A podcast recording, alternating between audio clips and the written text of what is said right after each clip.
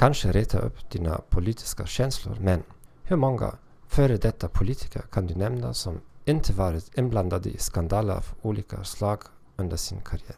Att hitta bra förebilder för kommunikation är ingen lätt uppgift. Helst vill vi välja någon med integritet, inte bara bra manipulatorer. Om du har familjemedlemmar som både är mycket bra kommunikatörer och som har integritet är det underbart. Jag vill i alla fall tipsa dig om att hitta förebilder i texter. Både i religiösa texter, det beror på din religion, och i klassisk litteratur, särskilt i teaterpjäser. Varför? Eftersom de flesta av dessa texter innehåller kärnan i vad som ansågs vara de bästa och sämsta exemplen på kommunikation i hundratals år. Du kan invända och säga men teaterpjäser av William Shakespeare är bara fiktion.